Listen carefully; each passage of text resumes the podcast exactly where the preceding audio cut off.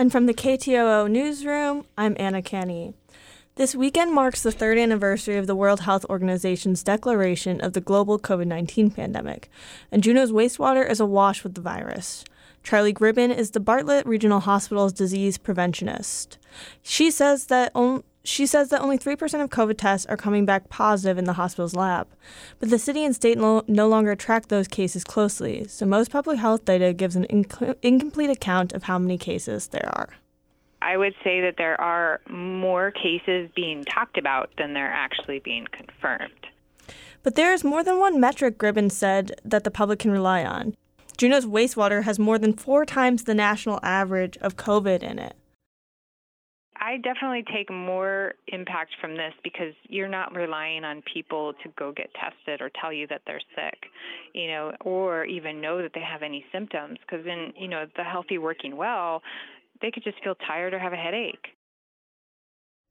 Gribben says Bartlett has taken five employees out sick this week. She said healthy people may be infected and show only minor symptoms, but the hospital is still admitting an average of one to three people weekly with COVID.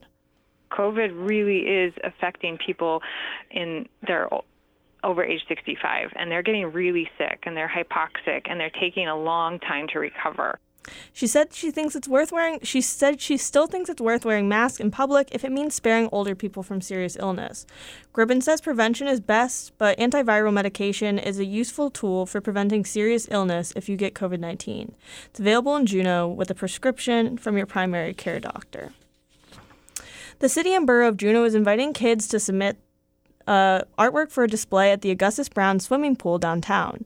In 1999, second and third graders painted scenes from Juneau on tiles that now line the locker room showers. City Aquatics manager Tara Peterson said those tiles will be replaced with new ones during the um- upcoming renovations.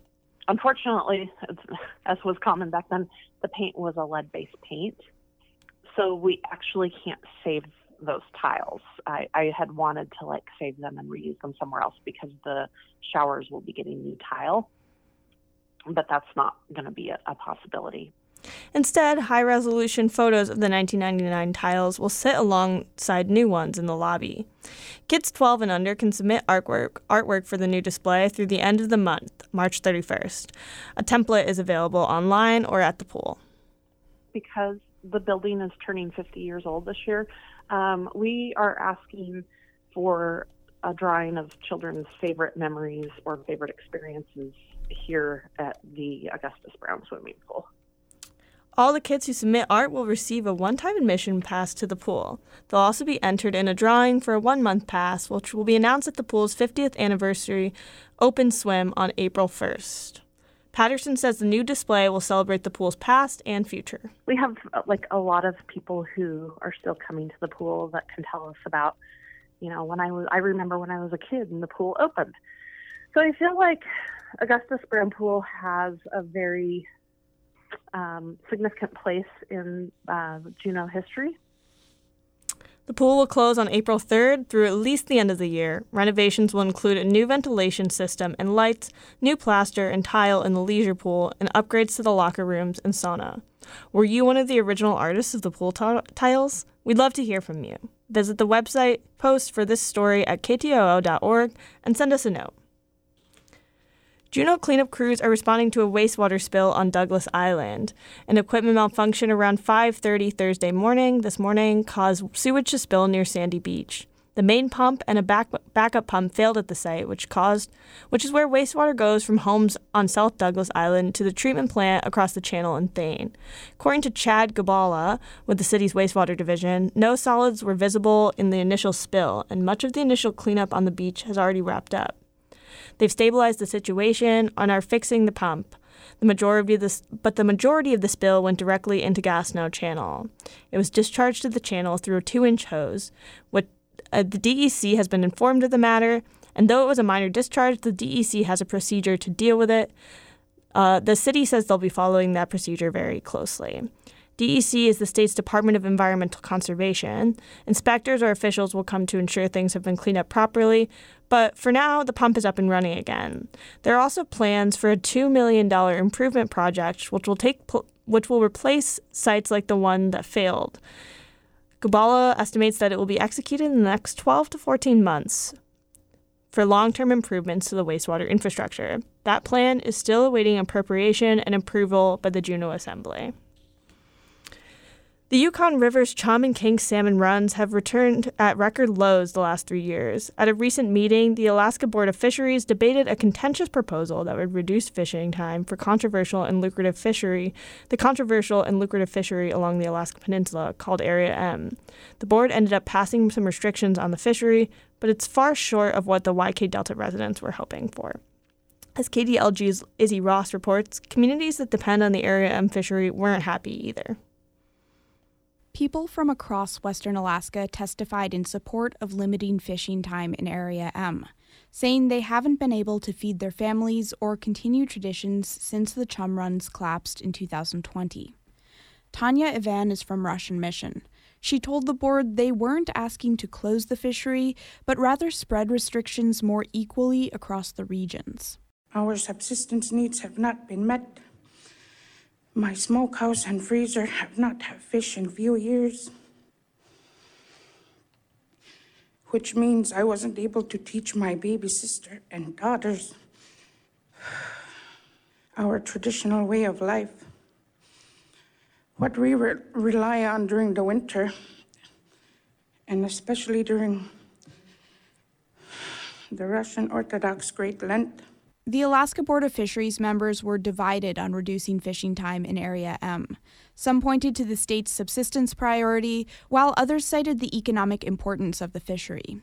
In the end, the board narrowly passed an amendment that restricts some fishing time in June and sets up tiered reductions for the purse seine fleet based on the chum harvest.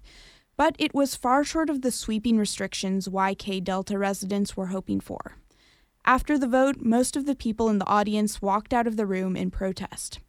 Robert Walker is the first tribal chief of Anvik, a community on the Yukon River. It just canceled us, AYK tribal people, right out. Just like we were um, a foreign country. And we just kind of like got up and left. Walker says the amendment ignored days of testimony from the region. But the Area M fishery is a vital part of the communities along the Alaska Peninsula and in the Aleutians. Alvin Osterback, mayor of the Aleutians East Borough, says harvest limits could mean a huge revenue hit for some of the communities there. By coming in and attacking us like this all the time, it's moving more and more of our families out of the area. And you can see it in the in the communities. They're just people are leaving. He says it's tough to say exactly how this season will play out with the new limits. Area M's South Peninsula was valued at over $33 million last year. In 2021, the average seiner made around $700,000. Harvest caps can drive down the value of the fishery, forcing fishermen to sell their permits. Kylie Thompson, president of the Area M Seiners, says major cuts to that lucrative June fishery, which makes up a quarter of Area M's entire value, could put the fleet in jeopardy. Still, he says the new restrictions are workable.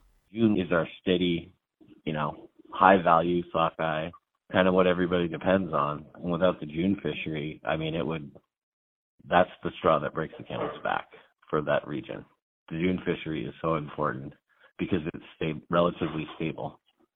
Meanwhile, people from Western Alaska who asked for stronger restrictions in Area M are disillusioned with the state's system. Henry Hunter Sr. is the vice chairman of Orutsararmiut Native Council in Bethel. He's deeply disappointed in the board.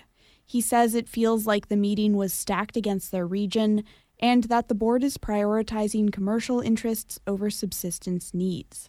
They basically uh, support uh, uh, commercial fishing. Commercial fishing in area is big business. They should be the ones that conserve and manage it for all Alaskans, not only area fishing, commercial fishing, but the subsistence users in the YK Delta. Hunter thinks the decision means the burden of conservation will continue to rest on people in Western Alaska when it should be the board's responsibility to manage for everyone. With help from KUCB's Maggie Nelson, in Dillingham, I'm Izzy Ross. And for more stories, you can check out ktoo.org.